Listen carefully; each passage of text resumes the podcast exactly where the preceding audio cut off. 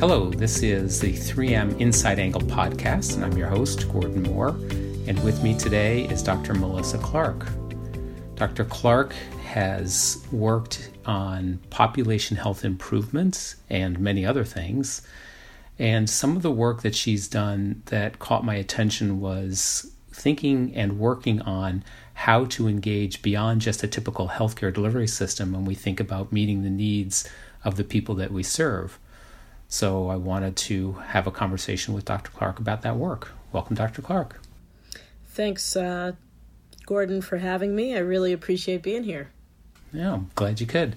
So tell me, uh, first of all, start at the beginning of where wherever you think the beginning is, and how did you get into that work? Sure. Well, I am uh, from the greater Washington, D.C. area, and I was doing a lot of work on the national level, um, helping hospitals that were transitioning to becoming accountable care organizations work on adopting population health measures as they formed ACOs.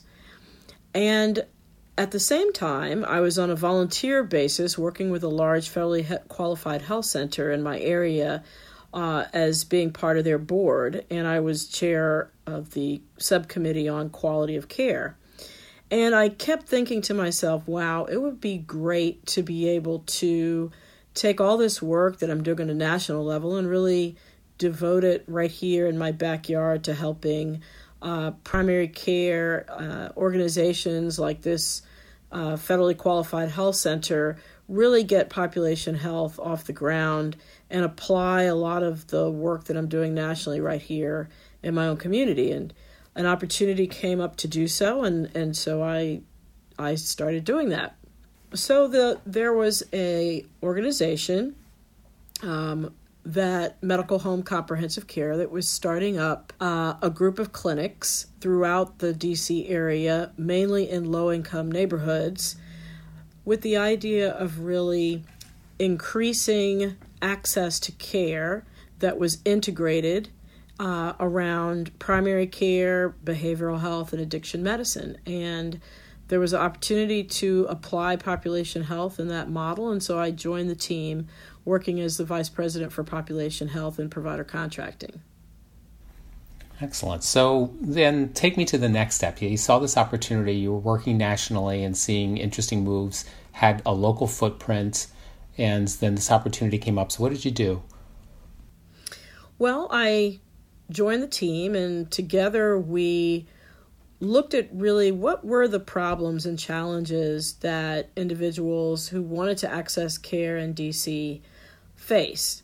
Uh, and so, what we were able to discern from focus groups and talking with other community based organizations and being familiar with the footprint of DC is that if you draw a line down the middle of DC running uh, north to south, the communities on the east side of that line have traditionally faced higher levels of poverty, lower access to health care, more challenges with education, more challenges with transportation, um, more challenges with getting access to fresh food, more liquor stores and cigarette stores in their communities.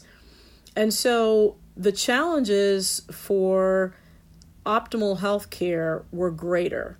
And so we really wanted to put together a model that addressed health equity. How could we try to level the playing field? Not so that everybody had perfect health, but everybody had an equal chance of having optimal health. And so we put together a model around that. We actually first started working with a practice that was existing that was doing primarily addiction medicine, but they were located sort of the, in the heart of the community where there were fewer providers. And we built that into a patient centered medical home and added other locations that served uh, the pediatric population, um, that served uh, families, um, as well as providing not just uh, addiction medicine care, but but primary care. And we were able to then grow that into about five different locations across the city. So you started. It's interesting. So you started with um, an addiction medicine practice. Why why not start with a primary care practice if you're looking at population health? Right, because uh, that's a great question. Couple of reasons. The first is that patients who have addictions, and these individuals had mainly opioid use disorder, really have a, a tough time finding primary care, primarily because getting care for their addiction consumes so much time. And a lot of times they're behind the curve with issues such as transportation, um, and having also been behind with sort of basic health health screenings. The opioid use disorder population in DC is an aging one. Uh, the demographics mainly are uh, in DC specifically um, African Americans over the age of 50 because they actually got um, caught up in the first wave of um, the opioid epidemic, which started in the 70s, as opposed to the wave that we're currently in.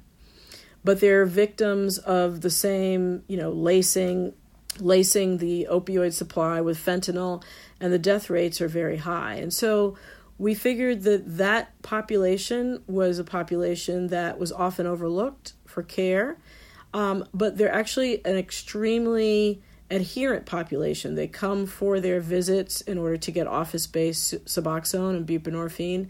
And so we wanted to build a model around that population because they were coming for their visits very religiously, either weekly, every two weeks, or monthly. And so we could provide a lot of add-on services at the, that location or via telemedicine and telehealth. So that's that's what we did.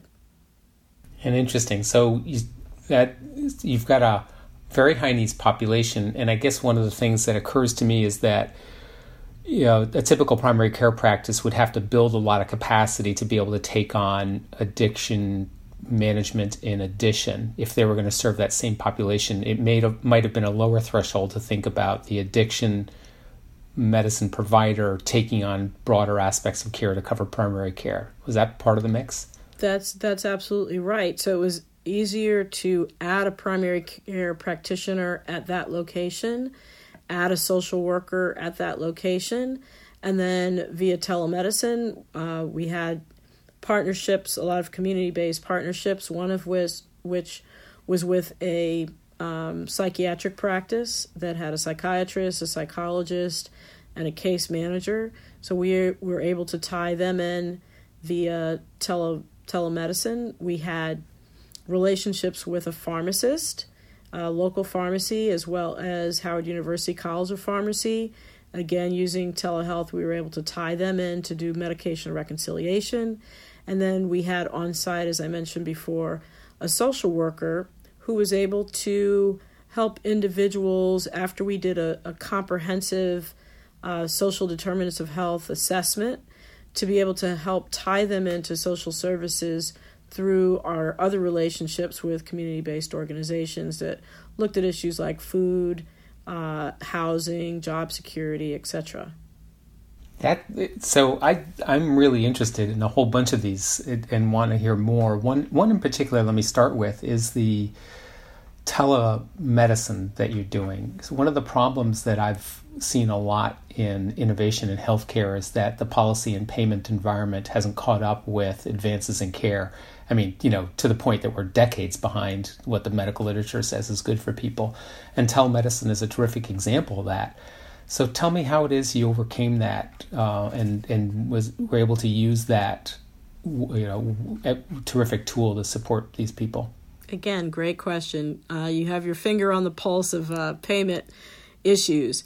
So there was a demonstration project that was run by the Medicaid agency, uh, District of Columbia, Department of Healthcare Finance, and we su- successfully applied to participate, and that made us eligible for some seed funding to be able to purchase equipment, integrate it with our existing electronic health records so that we already had the software to be able to do telehealth we got equipment for each of the locations and also each of our participating providers.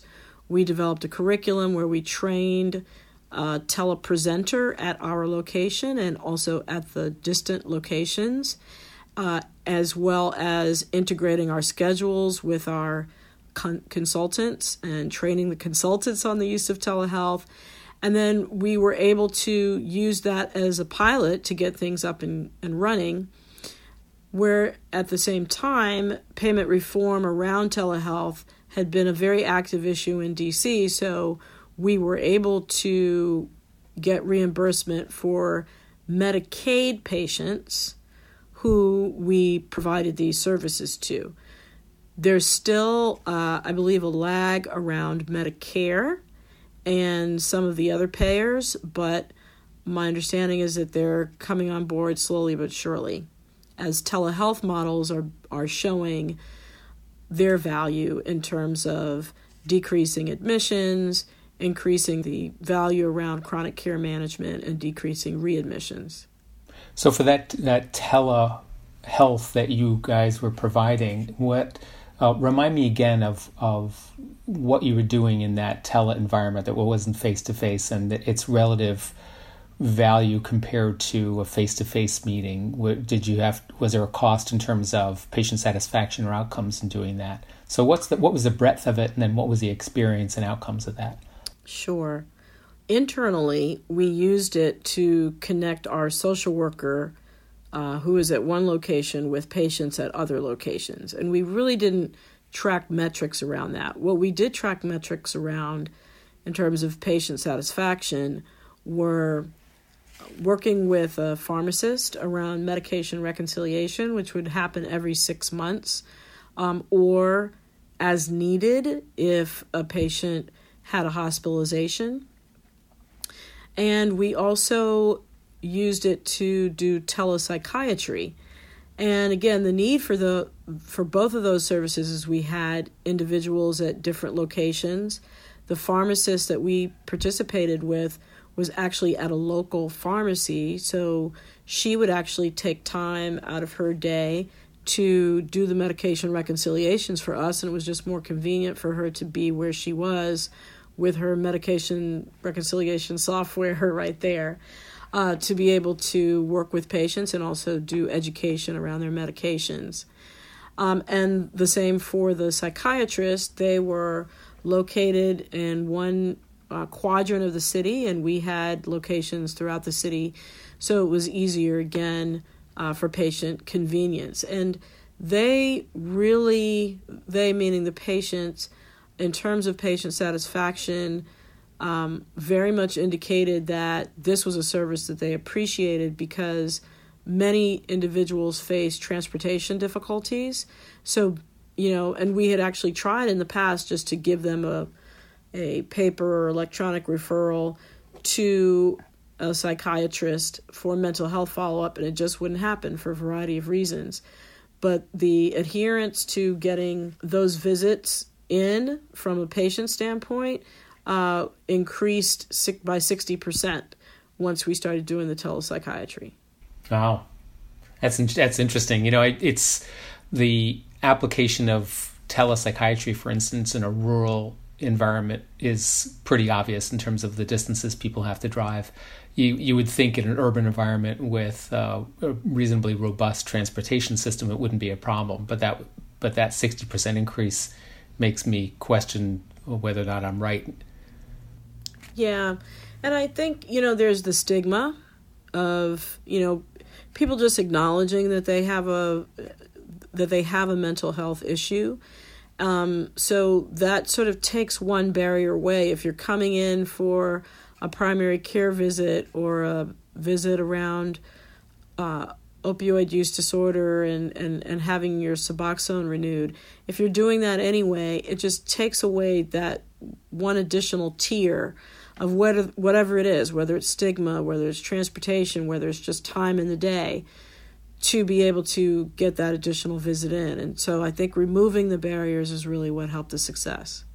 You know, you, they, you mentioned getting that extra visit in. Uh, so one of the pillars of high functioning primary care is the ability to deliver comprehensive services. And you and you started by describing a population with significant needs around addiction uh, and uh, obviously prevention and primary care in general. And so the ability to provide and bundle those services sounds like you're therefore able to reduce barriers. But here's another one of those policy doesn't keep up with care delivery problems when uh, having more than one service in a day can sometimes trigger a non payment uh, by an insurer to say, hey, you know, you're trying to pack it in. Did you experience any of that? So, luckily, we we didn't for the most part. For our met and we had to really keep an eye uh, because i think uh, on the patients. Uh, so for the most part that was not true of our medicaid patients.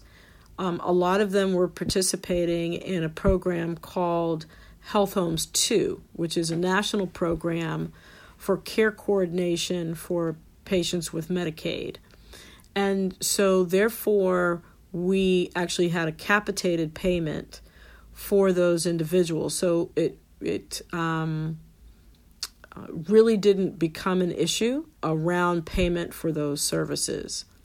For patients, I'm just thinking there's a there's a payment model.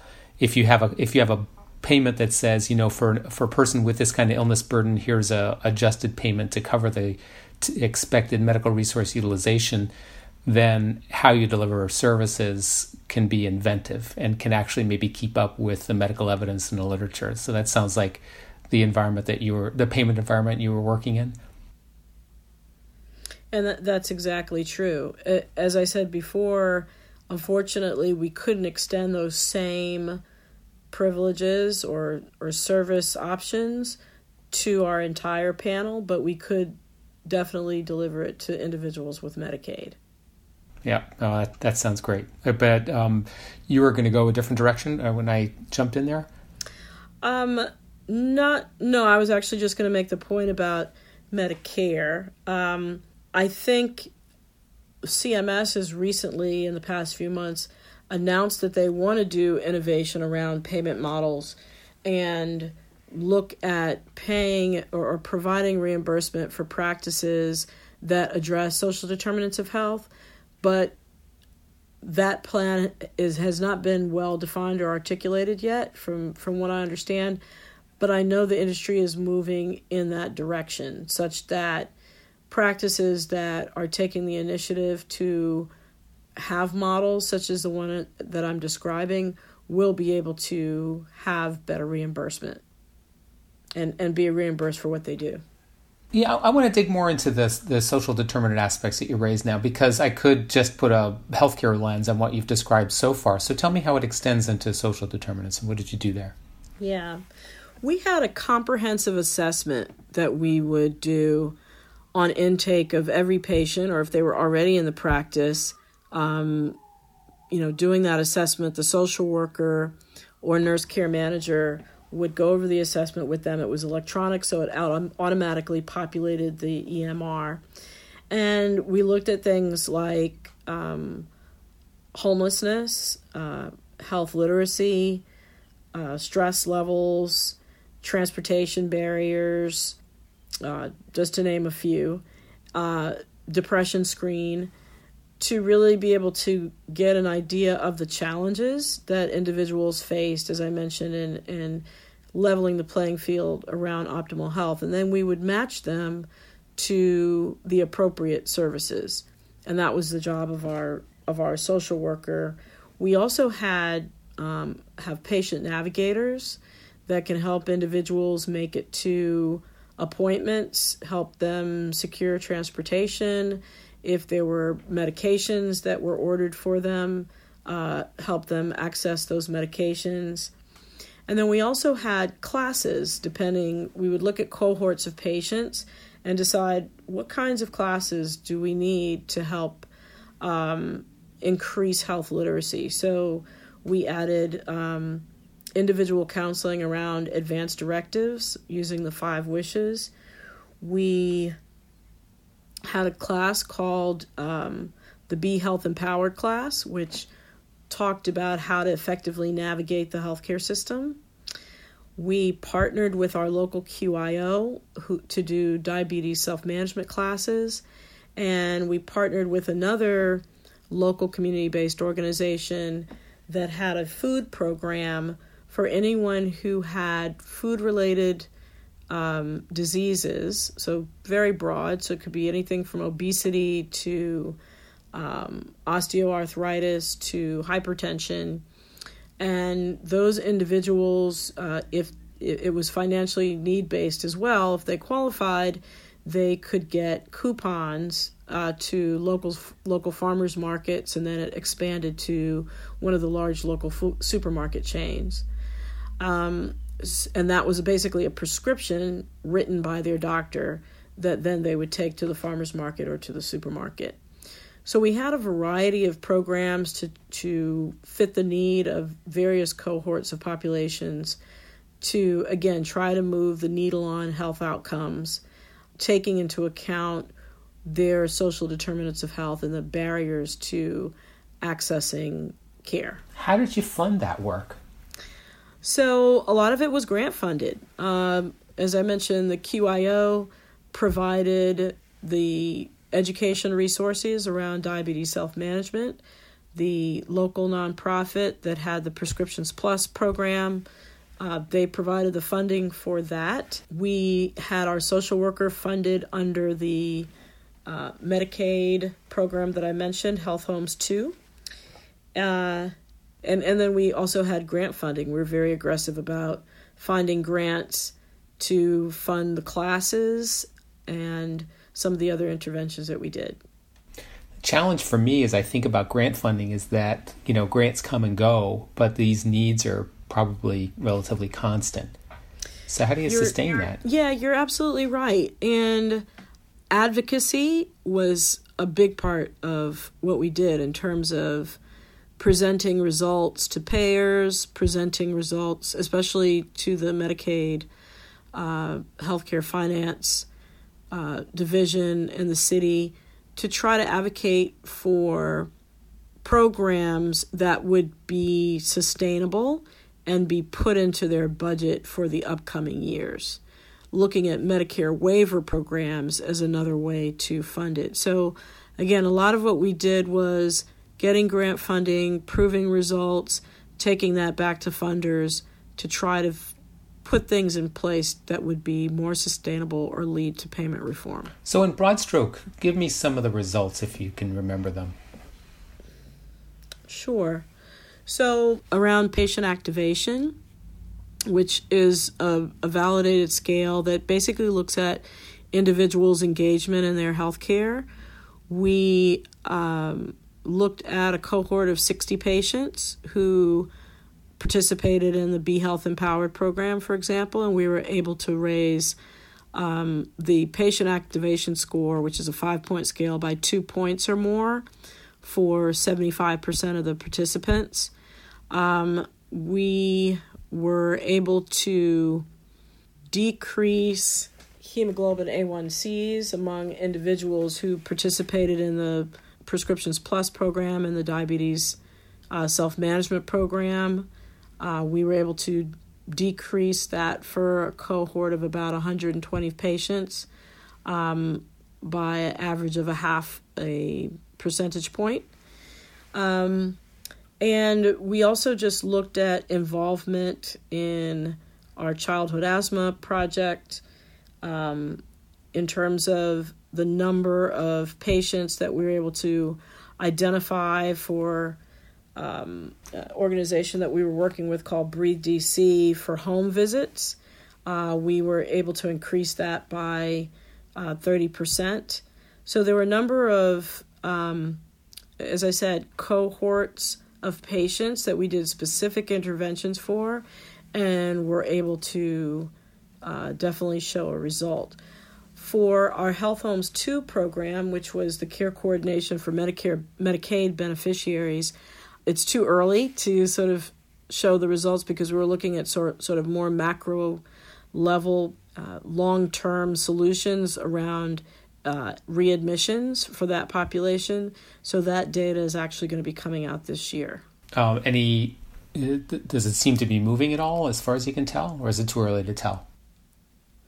It does seem to be moving. We had uh, again, with the addiction population that we serve, they're one of the more challenging populations only because their addiction complicates everything around other chronic diseases.